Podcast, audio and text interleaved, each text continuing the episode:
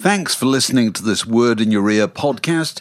If you'd like to get early access to all our productions ad free, priority booking for our live events, and to take part in our weekly quiz, go to patreon.com slash word in your ear for more details. Millions of people have lost weight with personalized plans from Noom, like Evan, who can't stand salads and still lost 50 pounds. Salads, generally, for most people, are the easy button, right? For me, that wasn't an option. I never really was a salad guy. That's just not who I am. But Noom worked for me. Get your personalized plan today at Noom.com. Real Noom user compensated to provide their story. In four weeks, the typical Noom user can expect to lose one to two pounds per week. Individual results may vary. There's never been a faster or easier way to start your weight loss journey than with PlushCare. PlushCare accepts most insurance plans and gives you online access to board-certified physicians who can prescribe FDA-approved weight loss medications like Wegovy and Zepbound for those who qualify. Take charge of your health and speak with a board-certified physician about a weight loss plan that's right for you. Get started today at plushcare.com slash weight loss. That's plushcare.com slash weight loss. plushcare.com slash weight loss. Okay, well, look, does anybody listening fancy a free case of beer? Because we only ask. Me, as- sir. Yes, we can sort that out, sir.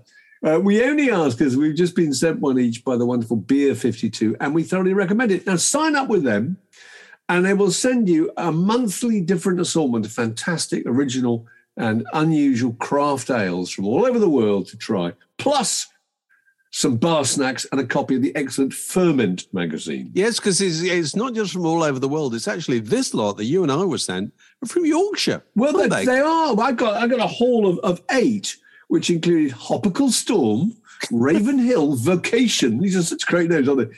Gold Rush, which is from Ossett in Well, Yorkshire. the- Surely so- your old stomping ground. Who else is from Ossett in Yorkshire? Okay, Ossett in Yorkshire doesn't have many claims to fame. Okay, one is Stan Barstow, the novelist who wrote The Kind of Loving. The other is David Peace, the guy who wrote the Red Riding trilogy and so forth. And the third writer is actually me. I'm going to claim that. Absolutely okay? right. And the fourth claim to fame, actually, no, it should be higher than the third claim to fame, is the Ossett Breweries, which is represented in our sample there. It is. It is, along with the Botanicalist, which describes itself as proper Yorkshire goodness. And the only one that I've drunk so far, which is one called That's My Bag Baby. Feisty brew. Did you see I that went, one? I went with that one as well. Yeah, Very my- Austin Powers. My wife proved very keen on that. Actually, every night when she comes home, she goes, "Are you going to open another beer? Another can She's of, she's That's showing My Bag. showing more interest in beer than she normally does, which I don't know whether to take that as a good thing. Anyway, that's the deal. No, it's great and it's powerfully fruity. That one, and we, you know, we've come a long way since the uh, uh, the days when you and I used to drain uh, uh, uh, ales from dimple jugs in the seventies. And I thought that I would test you out. The thing I remember most about those those beers is the advertising slogans. Absolutely. I thought I was going to mention two or three and see if you can remember the slogans. Right. So, Okay. what was the double diamond slogan?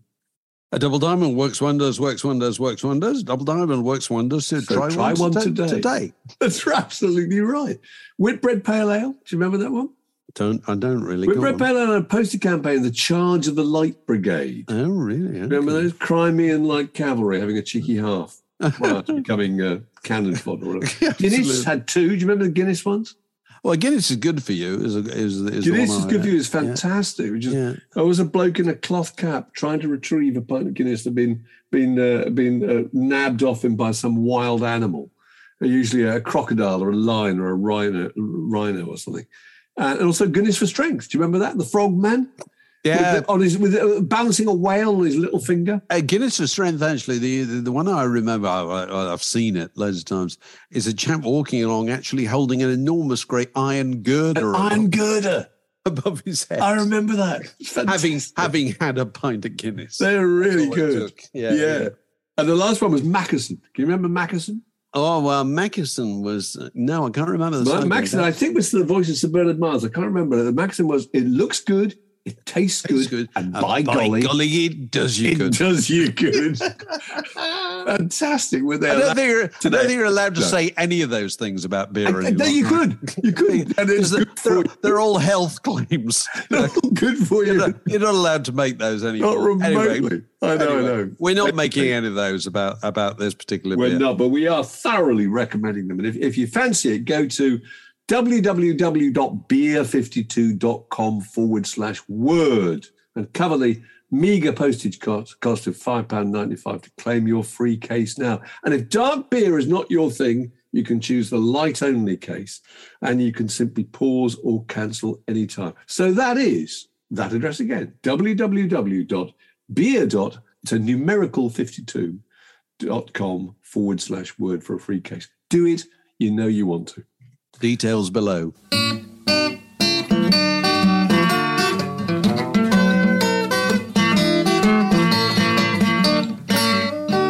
You're listening to a podcast from The Word. Mark, great news. I have a Stackwaddy game. That is good news. Courtesy of a member of the Massive, actually. This is sent to me by Blue Mountain via Twitter. All and, right. it- and uh, I don't know if you you probably haven't seen this, but I'm holding it up now. If you can see it, it's a page of live classifieds from the Melody Maker Oh, in, right. In January 1971. And so you've got a list of bands who are playing at the Lyceum, at the Chelsea Village, at the Sisters Club, and University College London, and so forth. And of course, in most cases, the headliners are names that are still kind of familiar to us, even if they're like the likes of Every Which Way, which was formed by Blinky Davison when he left the Nice, as Oh, I'm right. sure you re- recollect. You know, it's got the likes of Argent and If and Yep. James Harvest and all those kind of people. God, I saw But- Barclay James Harvest, I'm afraid. But the names that are maybe less familiar and consequently more stackwaddy um, able are the names of the support groups. Okay. So I'm going to give you some names of support groups from this week in January 1971, all of which are real, apart from one. Apart from that one I which you have made up. Made up. Okay. Go on. Try me. So supporting Skid Row at Big Brother at the at the Oldfield Tavern in Greenford were Track, T R A K, T R A K Track. Yep. Supporting Barclay James Harvest at the Froebel Institute in London were Clog, C L O G, Clog. Okay. Supporting Daddy Longlegs at Sisters Club uh, opposite Seven Sisters Tube were Gnidrolog. Gnidrolog. Have You, Yep. got, you got that one? Okay. Supporting Curved Air at the LSE were highly inflammable. Highly inflammable. And finally, supporting the jazz rock combo If at the Resurrection Club in Salisbury were Sweet Slag. Sweet Slag. Okay, so you've got Sweet Slag, Gnidrolog, Track, um, Clog, and uh, Highly I'm highly inflammable. Well, look, I'm fairly confident that I'm right. So I'm going to give you my assessment, okay? Sweet Slag, it sounds ridiculous that there could have been a group with a name like that, but when you think of the Juicy Lucy cover and various other things, I think it's plausible. Highly Inflammable is just a rotten name, and it's just the sort of thing that would have been around at the time.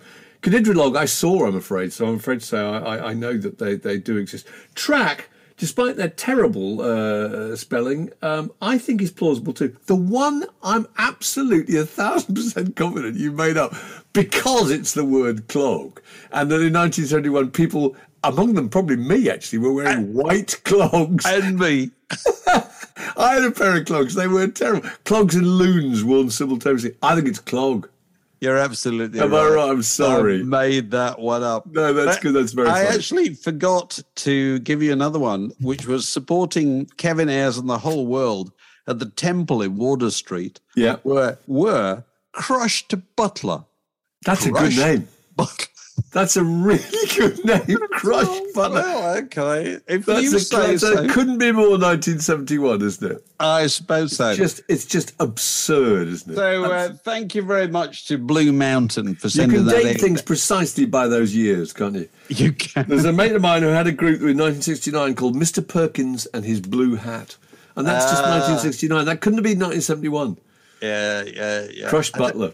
Excellent. Uh, I had another idea for a, a Stackwaddy game, actually, which I haven't got around to doing, which is all groups in 1967, 8, 9 yeah. wrote at least one song, which is kind of in the tradition of semi-detached suburban Mr. Jones Oh, by yeah, Man yeah, for Man. You know, everybody wrote a satirical song about a man who wore, wore a bowler hat, went to work every day. You It know, had bit. slightly music hall feel about it, a bit jaunty. They all did it. They all did it. That's Uh. And that ought to be easy to, um, you know, to, to collect. That's good. I like that.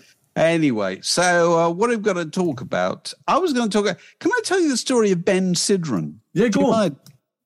Are you familiar with Ben Sidran? God, Ben Sidran. Well, oh, he was a yeah. I, I had one of his records once. Pianist. Was he a member of? Um, he was a member of Steve Miller Band at the time of, of uh, Recall the, the the the beginning. Was it? Uh, So he comes from Wisconsin. And Yeah. the story is so he's kind of, I don't know, he'd be about 76 or 77 now. Yeah. And he went to the University of Chicago in the early 60s, where he met and formed a group with Boz Scaggs and Steve Miller. And the group was called the Ardells. Yeah. and they yes, were yes. quite popular in Chicago.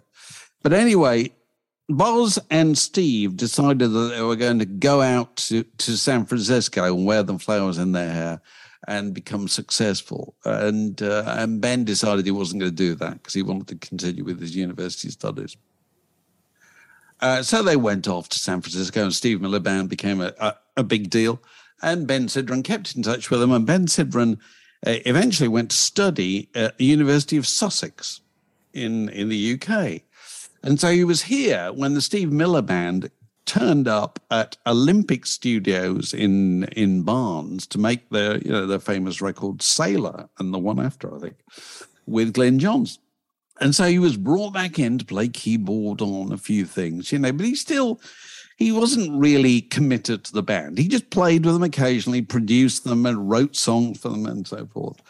But anyway, at the end of all this, he went back to Wisconsin, which is where he spent pretty much the rest of his career, uh, where he became a lecturer in uh, in uh, music business uh, at the university, and was also a regular on on an NPR, which is the kind of American BBC, if you like Yeah.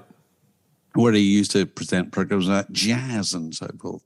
So in between this, as you said, as you pointed out yourself, you used to make records, you know, and I've got Yeah, a few. did. No, he did. I could slightly kind of. I'm thinking slightly jazz. Absolutely. Imagine Yeah. something in the in the idiom of Mose Allison. That's right. No, I remember them. Imagine an American Georgie fame. Is, Yes. is is a Yeah, quite slightly good- satirical, jaunty yeah, little tunes. slightly yeah. tongue in cheek, you know. Yeah. And um, anyway, I've got a few of these records, you know, that I've uh, picked up over the years and kind of liked them and, and so forth. And then I noticed recently that there were records by a chap called Leo Sidran. I thought that's interesting. It must be a, there must be a relation. And I looked it up. Sure enough, it's his son. And um, and so I started looking into how many Ben Sidran and Leo Sidran records there were. You're going to tell me there's 27. I'm not actually, Mark. Um, so Ben Sidran has made records consistently since the early 70s in his own right. And I think I'm fair to say it's fair to say that they are completely unblemished by the merest whisper of commercial success at any point. What's They- funded that? They've probably had they've had very nice reviews. Yeah, And yeah, people, yeah. people like you and me have probably liked them when we've heard them, and then we haven't heard them again for ten years or something like that. We thought, oh, there's Ben Sidran still making records and so forth. Anyway, I did a count up the other day, thirty-four. Okay, Mark. God. 34 Ben Sidran albums. His son, Leo, I think has made 10, which absolutely extraordinary. But here's the reason I wanted to just raise this subject.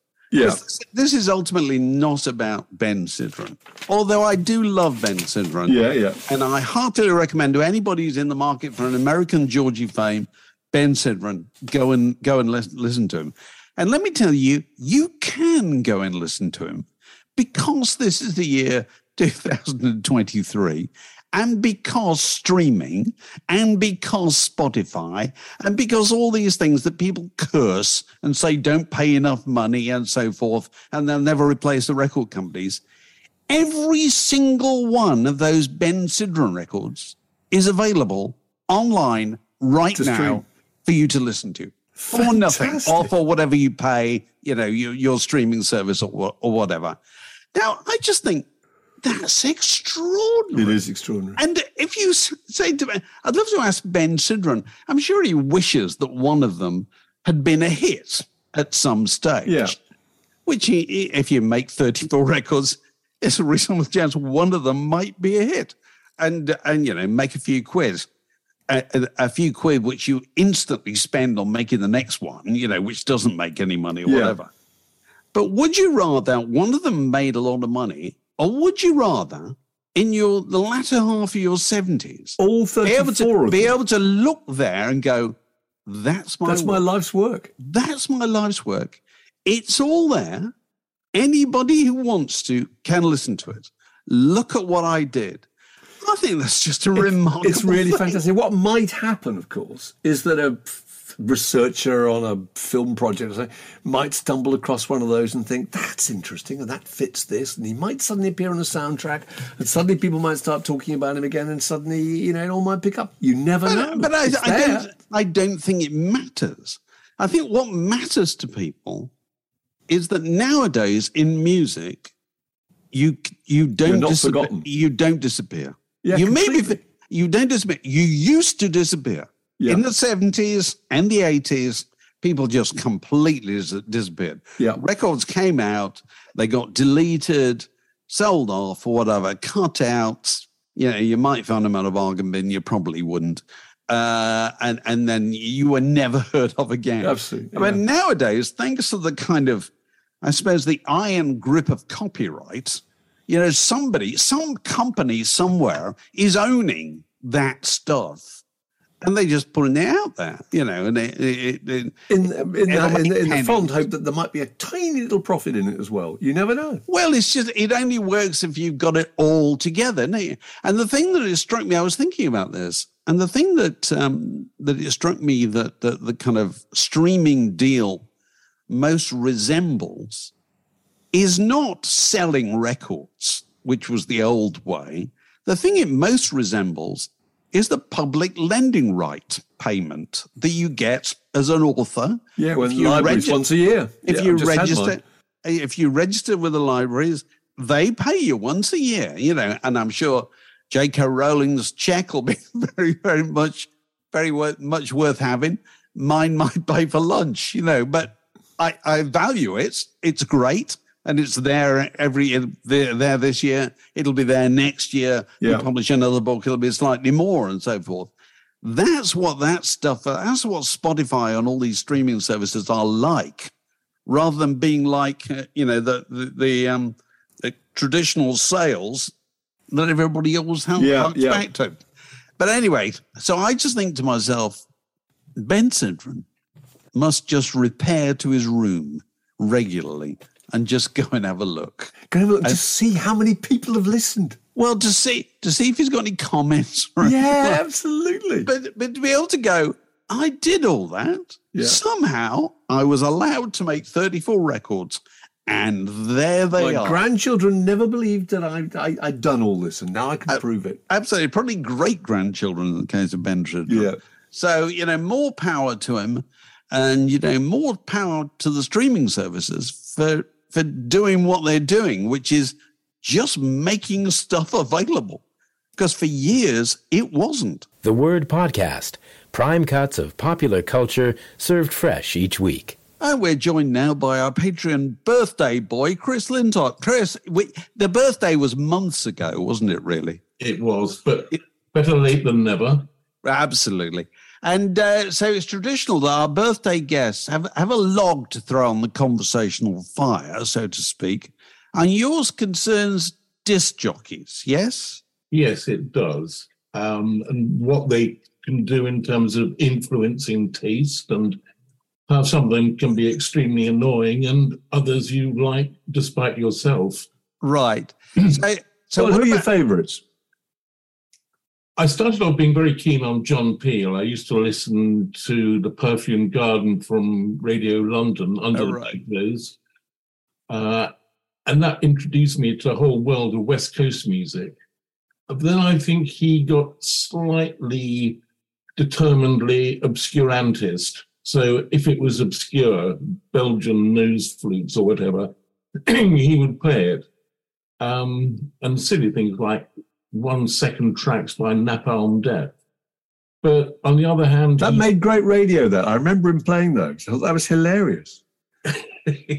like four four moments of silence or whatever. Yeah, I thought they were really funny. Um, yeah, but he undoubtedly was extremely influential because he sort of fostered punk, didn't he? You see, I think I will. Get, I'm going to go further. I th- I think John Peel very influential. Not so much to do with music at all. John Peel influential as a person, as a, as a presence, as a personality, as a way of talking, as a whole generations of my, my generation certainly, all modelled their way of speaking on John Peel. They all tried to lose their regional accents or whatever, and all started doing that nasal, rather deadpan thing, which John Peel himself had kind of invented. He invented that because you hear the early. you ever hear the early uh, recordings of him? He's actually quite posh. Yes. Well, he was posh. Yeah, wasn't? John. Ravenscroft. He was a public school boy, and he's very his American recordings. He's actually very posh. Here we are, listening in Dallas, listening to the Beatles, you know, and then suddenly it was all this, you know. Yes. and uh, you know, very and and I think I agree with Dave to some extent because I think he invented the concept of the kind of uh, professional amateur, the kind of slapdash amateur, you know, because his whole thing was I've sat in the I sat in the studio and watched him broadcast sometimes. I think he deliberately put records on at the wrong speed. He deliberately put the wrong side on. Just because it just made really good radio and it just Yeah, shored up the idea that he was not a daytime DJ, you know. Yeah, it brings the listener in. They think, ah, there is the BBC actually making a mistake. Gosh, and I've spotted it. Yeah. Well, it's And also it's saying this is late night one radio. This is late night, not daytime, which are see, completely the- different the, animals. The interesting thing is, and I, I, you know, Mark, Mark and I both spoke to John Peel on many occasions about stuff like this, and he would have, he would have stoutly denied being anything you might call a personality DJ, and Yeah. yet he was. He was the biggest personality. Probably more so than any of those I daytime by a mile. That was the that's why you listened to hear what he had to say, Yeah. not to hear his nose flutes being Yeah. played. You know. Yeah. So that's that's John Peel. Now, who's your? You you said you got a kind of. Uh, you, I think you said a prawn cocktail Well, before we get on to that, I think Go on. Charlie Gillett was an amazingly influential DJ with his show on, was it? Um, Radio London. London, Radio London. Originally Radio London, yeah. yeah. I mean, that was With fascinating. Radio Ping Pong was his little slot. Do you remember that? People had to bring in records, and you played ping pong. You kind of said, "Well, I, I, I hear your, um, you know, your uh, Mose Allison track, and I raise you this." I that was just, I learned so much from those programs. Um, and he did think that he broke Dire Straits, didn't he? He did well. He played He the did he, really, played yeah, the he played- he played the recording, yeah, and that was in the days. And it was only on Radio London because this was before the massive proliferation of radio. And so I think Chris Briggs, who was the A and R man, I think it was Chris Briggs or Dave Bates, I can't remember, just happened to be listening and rang him up and said, "Who's that?" And then Phonogram signed Dire Straits, and then went on to sell Squillions of records, all as a result of Charlie Gillett having having played that in the first. it was a in the demo they place. sent him, wasn't it? Yeah, it yeah, yeah. Cassette. So what what about your um, what about your prawn cocktail then? you've got a guilty pleasure DJ, have. I bet. Here it is. Oh He's- yeah, Tony. Well, we- we're Don't very be guilty. fond- Yeah, Don't no, be we- guilty. we're very fond of him. I He- think he played great music. He Yeah. played great enthusiasm. Hugely enthusiastic. Yeah, uh, and he just makes for a great radio, but in a different way. you see, Yeah. I think I think, and I've known loads of DJs one way or another. I think Tony Blackburn is the most sincere DJ in the sense that if he plays something, he's playing it because he likes it. Yeah, genuinely. Most DJs are not. They're playing it because they think it's cool to play, or it'll get in with the you know the authorities, or it'll do well, or all all those kind of things. Whereas Tony Blackburn has always, right from day one, his personal enthusiasm has, has been what's all what it's all about. And it's still amazing that there he is. Was he 80 recently? Yeah, Yeah, he was. He was 80 and he still posts these things on Twitter. Every Saturday morning, Saturday morning? He turns up to do Sounds of the 60s on Radio 2. And he posts, if you happen to be up early, he'll post a little clip of him going into Broadcasting House That's right. in the perishing cold and snow at about six in the morning, no earlier, probably. In a Macintosh, in a Macintosh. And he's having done a six mile run. His his motivations have never changed at all, Tony Blackburn. You know, he just loves to be on the radio. Yeah. Well, he's also a failed pop star, isn't he? Well, I suppose the yeah, they all were they all made yeah they all were Well, he dance made band singers. record. Yeah, Don't get off that train or something. something like I think that. that they- you're always contractually obliged to if you were a Radio One DJ because you were so well known. They thought you'd have a hit. But I don't think was. I don't think his heart was in it. No, I But think he with did- I Dave. I think think he he's did. so sincere. Also, I think he's very influential. Actually, I think he's probably he's probably got more people turned on to kind of interesting, rare soul music than you know than than most other daytime DJs. You know. He's So fantastic. anyway, God bless them all. John Peel, Charlie Gillett, and Tony Blackburn, who's happily is still with us. The Word Podcast. Fix yourself a drink, and it's like being in the pub. What's the most pleasant, prestigious job in cultural journalism, would you say, Mark Ellen? I know the answer to this Go because on. very briefly I did it actually for a living when I was at the NME, and it's film critic. Okay. Am I right? But but I'm more to the point. I'm going to be more specific than that.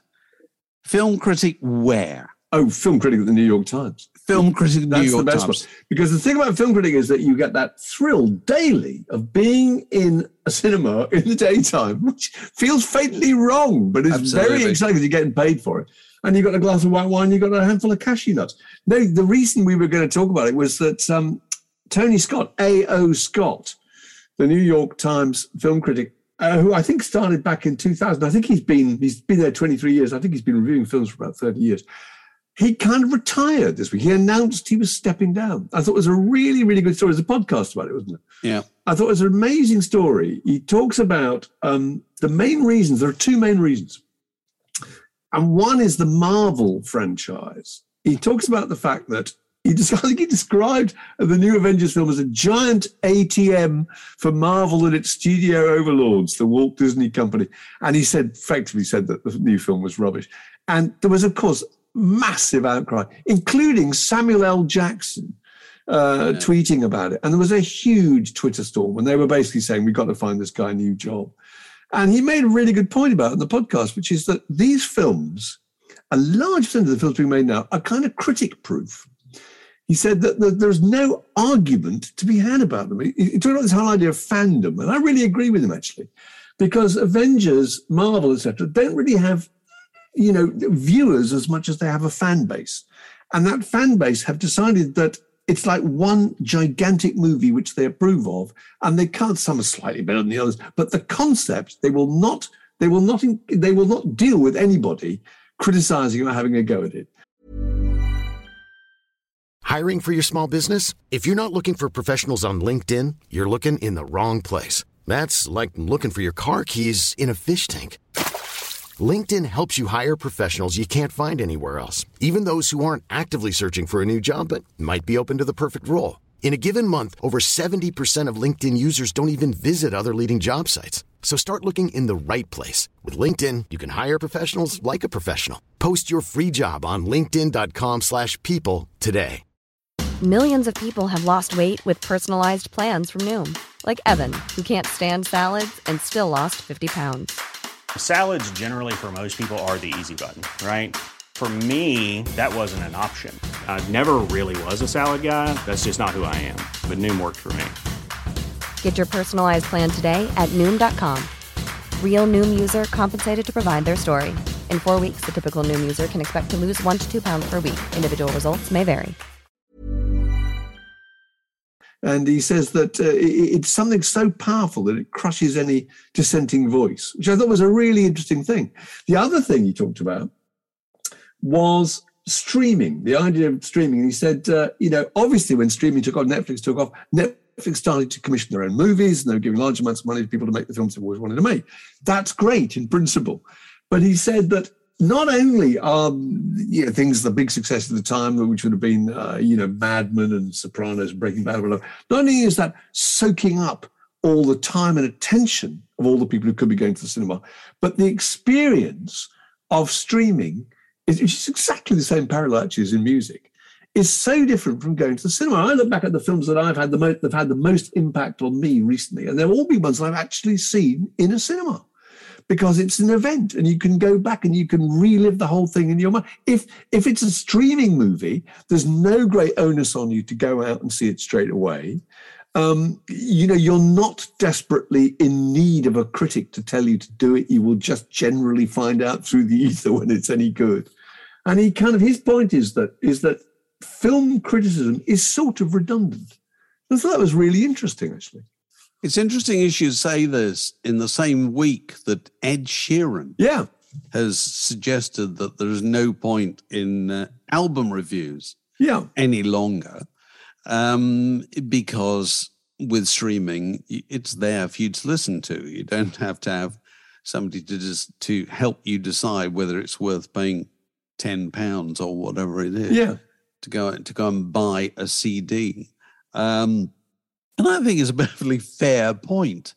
Um, but the kind of uh, the counter argument comes from two groups of people, two groups of people who really, really want there to continue to be loads and loads of album reviews, and they'd like them to be on paper and so forth and widely disseminated. One group of people are the thousands of people who make records that nobody will ever hear, Yeah, yeah, i.e., not Ed Sheeran. Yes. yeah. And the other Then is can say, well, the, the Observer didn't review me, you know.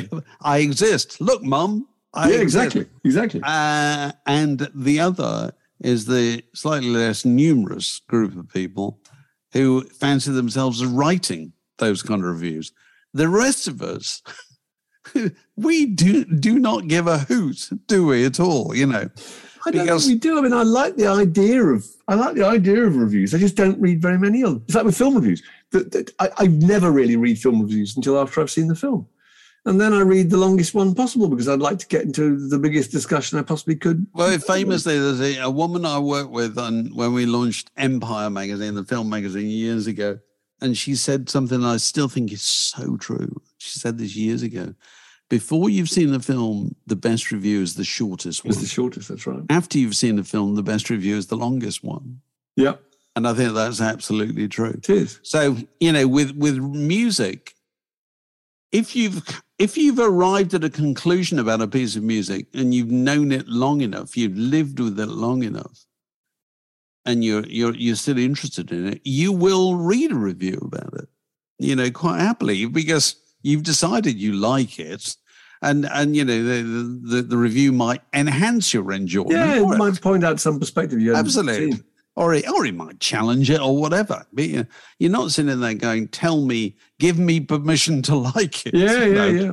Which I think was a, was the thing that a lot of people still look uh, look to reviews for. So you know, I've got And another thing I think is is is that is is that we- we've become mistrustful of the fact that people review these things really really quickly. You're reviewing a stream, you're reviewing a record that you've only heard about once, and you've got to Yeah. do it because you know the I don't know uncut or the Sunday Times or whatever going to reviews. You've got to get it out. Very briefly, when I was the editor of Q, we had a little thing where we re-reviewed records that we'd reviewed three months or six months beforehand. Thought that was really, I thought it was really valuable actually. yeah. And actually, look, we've been living with these records now for six months, and we can honestly say they really are good. Or actually, we might have been a bit, uh, have been sulky. Well, it, the the only thing that matters with a record is are you still playing it three months later? yeah, absolutely. Because if you've stopped playing it three months later, y- your enthusiasm Yeah, wasn't, yeah, yeah. wasn't justified in the first place, you know. And uh, you know, so um, I think there's, you know, I think there's stuff that you can be tempted to read and will find it worthwhile and so forth. But what is not worthwhile is this kind of processing of. Here we go every week. Here's another ten Yeah. records. You know what I mean? That are just um, just uh, reviewed out of obligation and uh, well, know, there's still some value in people in following certain critics. You know, I, I really love Alexis Petridis, uh, the Guardian and Observer, and you know, so if, if he has anything to say about anything at all, I always I'm quite interested in reading. Doesn't No, necessarily mean I'm going to go and read the the the, the album, yeah, or hear the Yeah, album. I read Anthony. Lane's film reviews in the New Yorker, and I don't go and see yeah. You know, more than you know five percent of the films he writes about.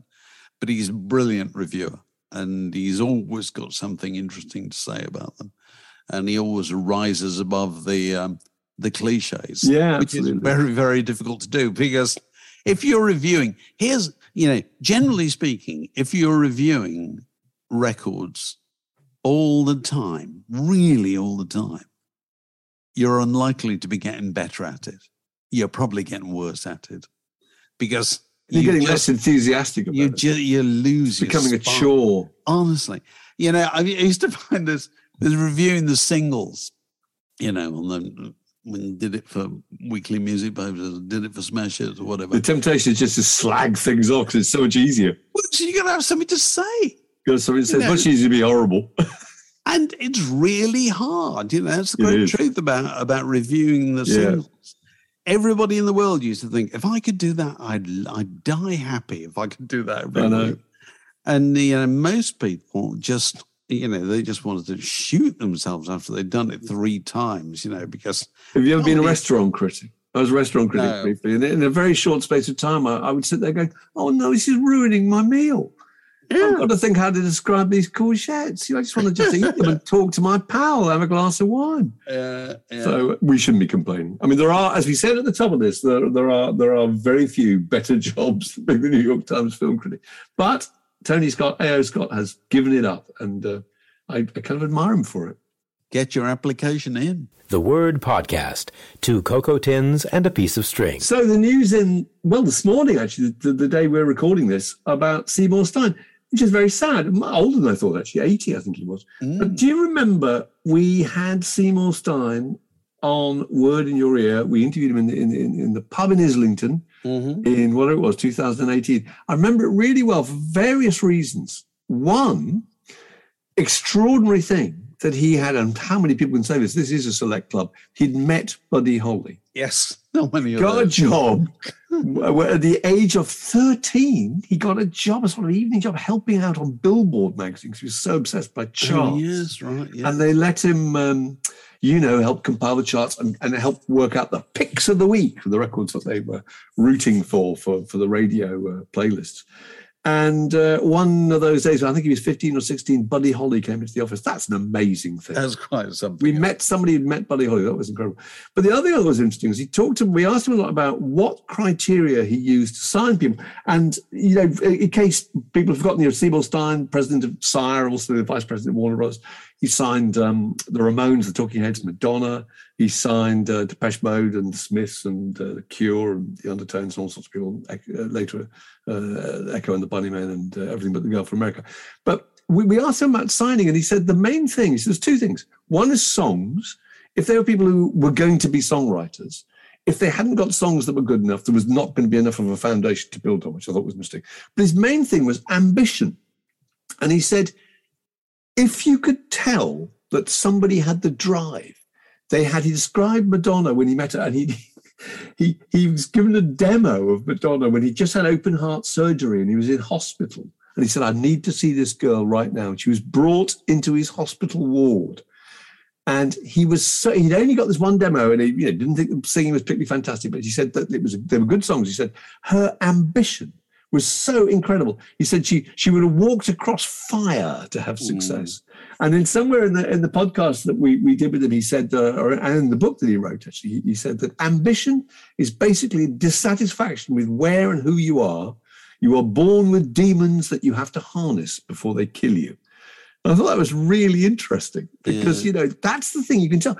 Okay, if there's some songs there and they, as long as they're capable of writing something that can be improved, musicianship and all that and stagecraft, those things can, can be learned. Yeah. But if you don't have this absolute desperation to succeed, you know, you may not be worth investing in. I thought that was really interesting. I was thinking about, in the context of something else this last week, I was thinking about the, the wonderful piece I read years ago about Ivan Lendl, a former Wimbledon champion, whose daughters are very good golfers. And he- big feature I read about him where he talked to a, to uh, a, a kind of talent spotter in the tennis and golf arena about how they identified potential champions. Yeah. And they said, don't particularly look for talent. Talent's, you know, everywhere. There's tons of talent. Yeah. What I look for is mad parents. Oh, wow. That's good. Mad parents.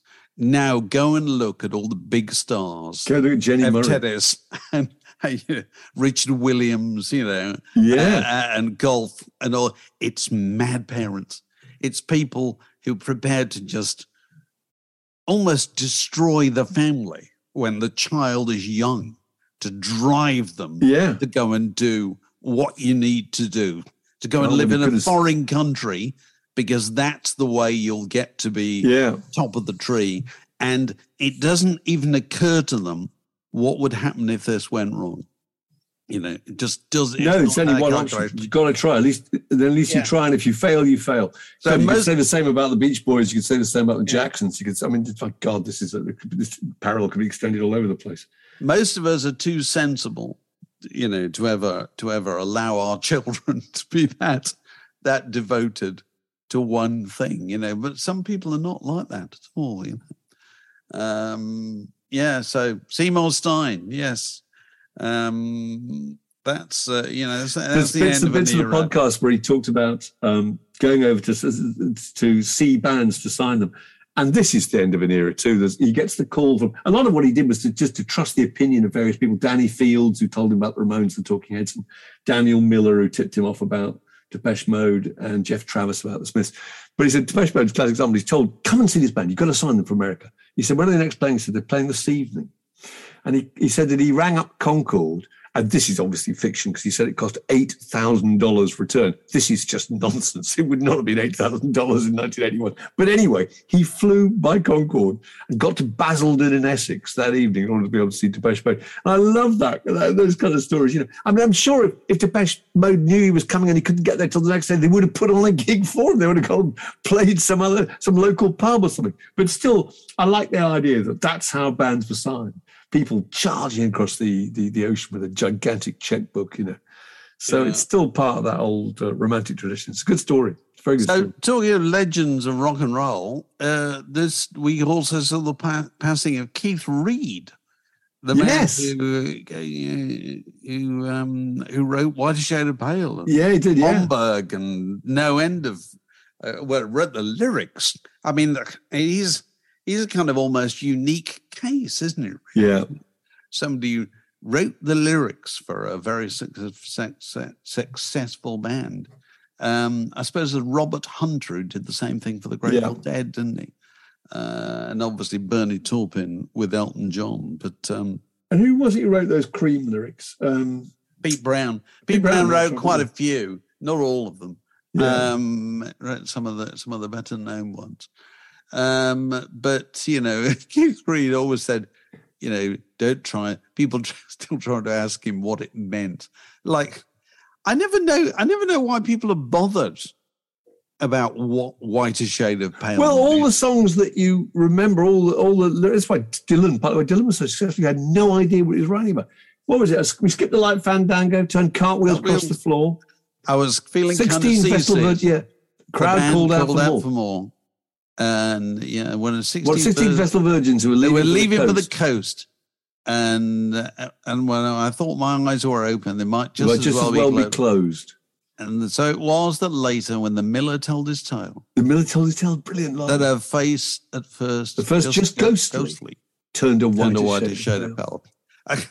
and he just kind of gave those to Gary Brooker and said, "See what you can do with it." It's the, the Miller told his tale was brilliant because I remember at the time that anything with a literary reference in it and anything that sounded faint, faintly druggy, the room was humming harder as the ceiling flew away. Do you remember that?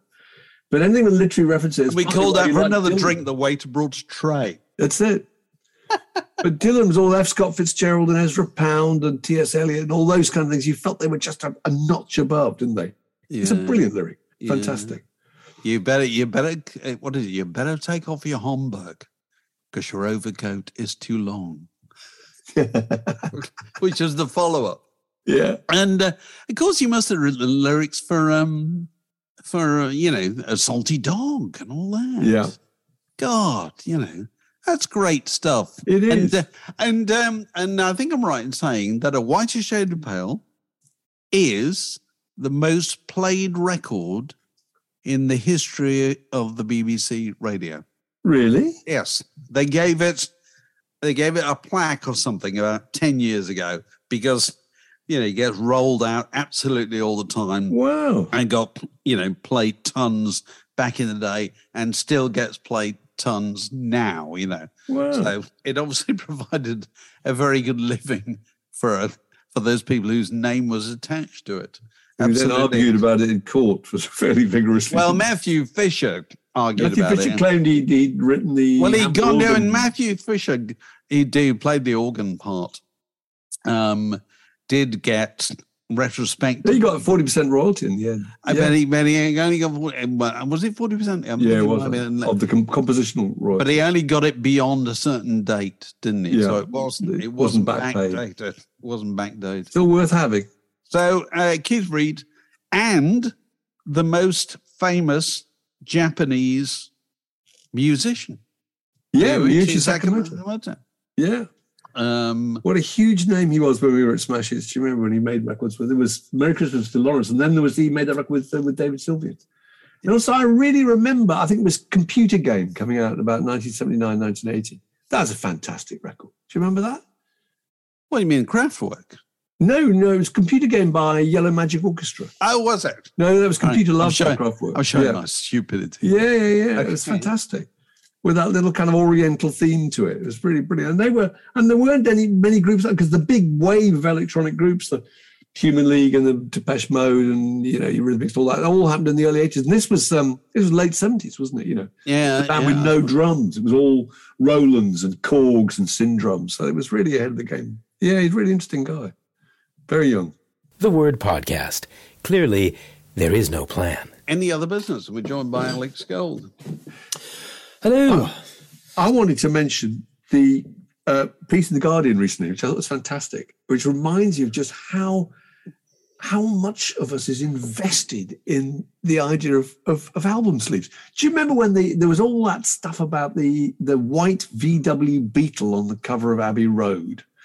And they discovered that it had been, it was owned by a local resident, it discovered it had been sold at auction in 1986 for $23,000. And I think it's now currently on display in the Volkswagen Museum in Wolfsburg, Germany. He is. And, uh, and uh, interesting, of course, you could see its uh, registration plate, which was LMW281F, which you wouldn't be allowed to do now. You would not be allowed to put a car on the cover of a sleeve without without uh, without erasing the uh, thing. But no, what what made me think of that was that the, the Guardian piece was about the Volkswagen van, the camper van that appears on the cover of Freewheelin' Bob Dylan. And uh, it's the same sort of thing. There's now been a big thing trying to work out who it belonged to and it just randomly was parked when uh, Dylan and Suze Rotolo are walking down this, this Jones Street, photographed by Don Hunstein. And uh, they discovered it was owned by a local butcher, I think, called Jack Ubaldi. And uh, he had a store called the Florence Prime Meat Market at 5 Jones Street, where which served Jackie Kennedy Oasis, uh, Onassis and uh, Lily Tomlin and all sorts of people. Anyway, he owned this van and uh, just happened to have parked it there that day. And uh, a year later was sold. And the, the, the, they're trying to find out now if it's still around. Why has it been sent to the crusher? And I just love the idea that we are all these years later. What is that? I mean, that's that's that's 60 60 years later. Yeah, yeah. We're sitting here talking about a car that happened to be randomly parked on the cover of an album sleeve. I love it. It's fantastic. It's 12 inch immortality, isn't it? It is. It's the, you know, if you appeared, if Yeah. something appeared on the cover of an album, it it it, it attains a, a, an immortality that nothing else matches, actually. no, it doesn't. A book cover doesn't No, it doesn't. that at all, you know. Um, and I suppose also it's in, if it's a big album, it's in so many homes, isn't it? Yeah. You know, it's uh, they're the most widely seen form of popular art, aren't they? Or they were Yeah. back, back in the days, uh, back in the days when they existed. Now I've forgotten what the story was. I, I was trying to think when I wrote a thing about Abbey Road for the Radio Times on the 50th anniversary, so that's 2019. And I think I mentioned the VW, and the guy got in touch who'd owned it. Oh, really? That's fantastic. Yeah, he was he was still with us, you know, because there was some detail on what I can't even remember. Um, Can you imagine how he felt? He just happened to park it there that afternoon at that moment. And I think there's some shots for taken, I don't know, just before they walk across the crossing, whatever. And I don't think it's in those shots. So it's just just for a fleeting moment, and there it is, nailed for eternity.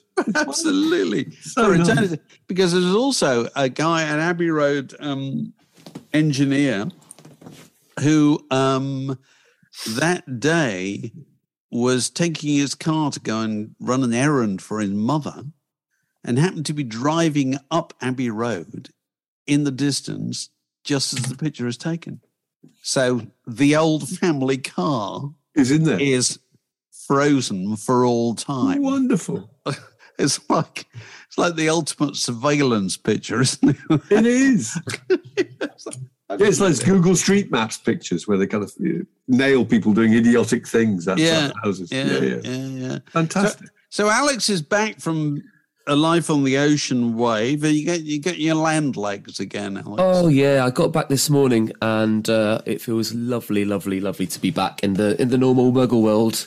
And uh, yeah, it's uh, What- What's the thing you're most looking forward to here about not being on a luxury liner? Not being on a luxury liner. That's in general. Being able to go for a walk in the country. I can, yeah, I can leave. I can enter or leave a town when I please. Um, uh, I, I You don't have a tannoy telling you to go to, uh, you know, emergency stations every 20 minutes. Nope, I can cook a meal. Uh, I don't have to play Hey Jude for the next uh, God knows how long. the benefits are many. The benefits are many. All But, um, yeah, it's nice to be back. That's for sure. Well, nice to have you here. So, what have we got to talk about in any other business? We've got to talk about June the 3rd, June the 3rd. which is uh, Word in Your Park. Yep. And if you haven't already get, got your tickets, do so quickly.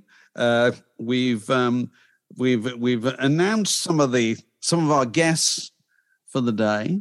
Um, we've got John Higgs, who's going to be talking about the Beatles, James Bond, and the British Psyche. Uh, we got Lesley-Ann Jones, who's going to be talking about the Rolling Stones, because it'll be 60 years. Is that right? 60 Yeah. years. We have another big announcement to make about another big rock. There's going to be three, it's going to be four main themes. Yeah, yeah, about yeah, bands. yeah. So, So announce there'll be next- further announcements in the, in the next week. Uh, but if you want to get on with it, get your tickets, and we'll put the link underneath. If you've never been to this um, event before, you may have heard about it from other people who've, who've been.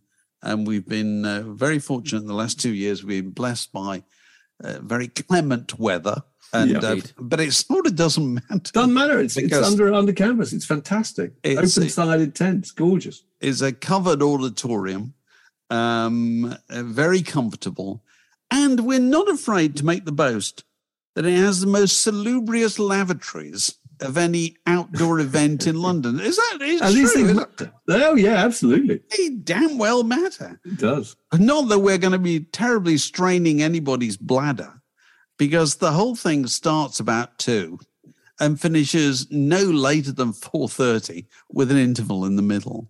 So you know you can go off, The rest of the day is yours. the rest of the day is yours. You know, London is your uh, is is is there uh, at your disposal.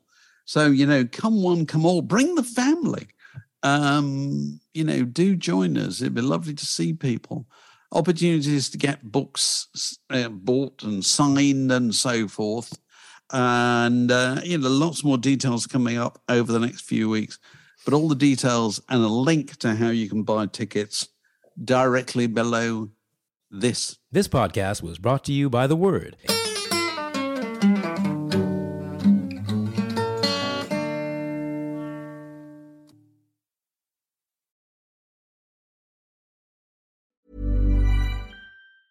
Hey, it's Danny Pellegrino from Everything Iconic.